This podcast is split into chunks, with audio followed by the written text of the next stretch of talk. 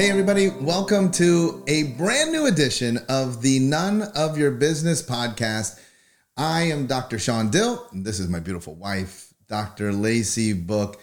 It's a pleasure to come into your headphones, your stereo. People have stereos anymore? I know, stereo is such a weird... Into your T V, into oh, your computer. Like car stereo, maybe. Each and every week Speakers. To share with you some information that hopefully will help you to reach more people, make a greater impact, and create the lifestyle that you deserve. Today, we're talking about the next logical step, basically two iterations or two uses for this. Hmm. The first one is whenever somebody enters into what they say is overwhelm. Oh, I just feel so overwhelmed.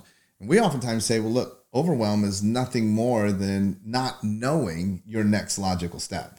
Yeah, when you don't know your next logical step, what the next step for you in any process or anything that you're doing is, you often feel extremely insecure. And insecurity leads to anxiety, leads to this feeling of chaos.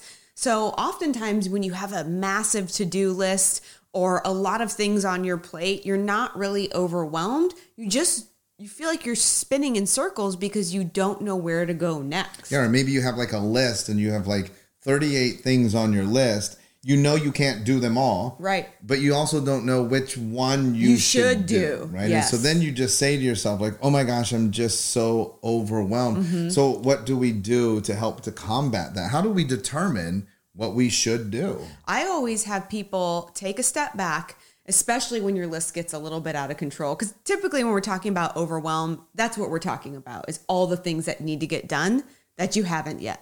So when people have these massive lists, I say, just take a step back. And why don't you break up your to-do list into different zones or categories or projects, whatever it works or however it works in your business or in your home life. And then break those down and separate them out.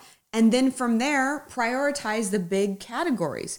Which one should I get done first that will move me closest to or forward in the goals that I have for my business and in my life? Well, when it comes to business too, I often think that we need to think in terms of money as revenue generation. So yeah. I think a lot of times that people spend a lot of time in things that don't actually produce revenue, that mm. don't actually bring in new clients, that don't actually help you to service clients.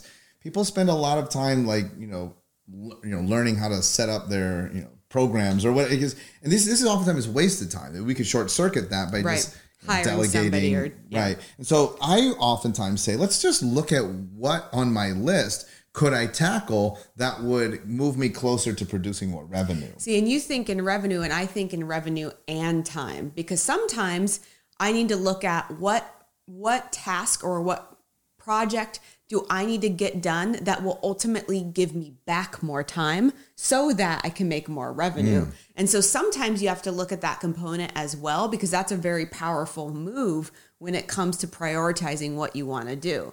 And so if you understand that, if you're like, all right, I got that. So whenever I do not know what the next logical step is, that's when I enter into a state of overwhelm. Mm-hmm. The next application of this is, how often are you with your prospects leaving them in a state of overwhelm oh. unintentionally? And people just don't really give much thought to this, because your marketing needs to be so clear, and not just marketing. Once you enter in, so your sales process needs to be so clear that it is very obvious to the prospect prospect what the next logical step is. This Why? Is- well, because in the moment that they have the thought, I don't know what to do next, They, they enter into overwhelm. Well, they become overwhelmed, and they right. do just like we do. Anybody who's overwhelmed, they do nothing, because yeah. they're like, oh my God. So applications, maybe website, mm. right? I see so many websites that they're beautiful, right? Everybody wants to have a beautiful website. And I look at the page and I'm like, I'm not sure what I'm supposed to do. Do I call? Do I sign up somewhere? Do I? Most websites have all of them, yeah. right? So you're trying, like in the top, it says call to make Too an appointment. Many choices. Then there's this sign up bar to receive my four magic tricks. And then at the bottom, sign up to receive my newsletter. Then there's a couple tabs. Listen, I, you need to simplify things, because that's overwhelming. A web page should walk me through sequentially. It should be obviously, blatantly obvious for me what I am supposed to do next. That's why, so for those of you that are out there that know the term funnels, That's why ClickFunnels is so powerful, because it's a step-by-step process of where do I go next. Right, it the- eliminates overwhelm yes. by showing you in your face what the next logical step is. And I got to say, this is really an interesting concept, the second part, because I think as business owners, we make massive assumptions that people understand our product, service, mm. sales, or marketing in the same way that we do. Right. And that's why we miss the next logical step, because we're assuming they just know it.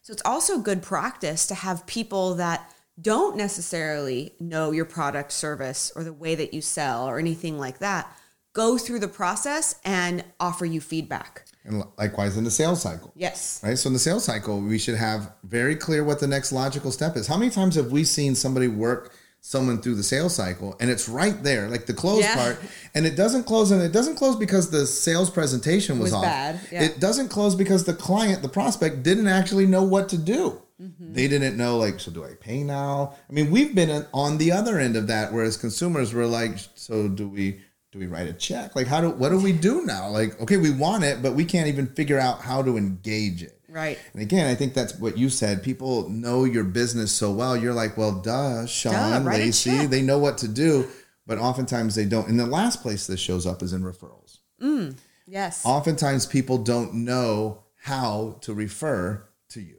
And that's why they don't refer. Not it's be, not because they don't love your product. I mean, people are in love with your product, and you hear that all the time.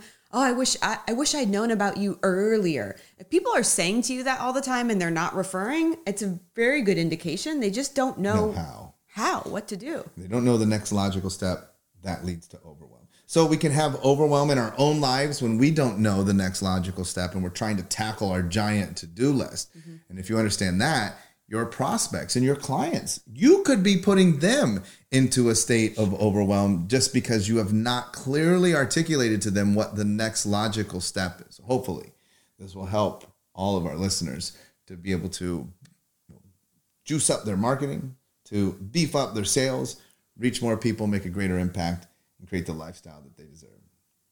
Until next week, we'll be back again with another edition of the None of Your Business podcast. We'll be right back.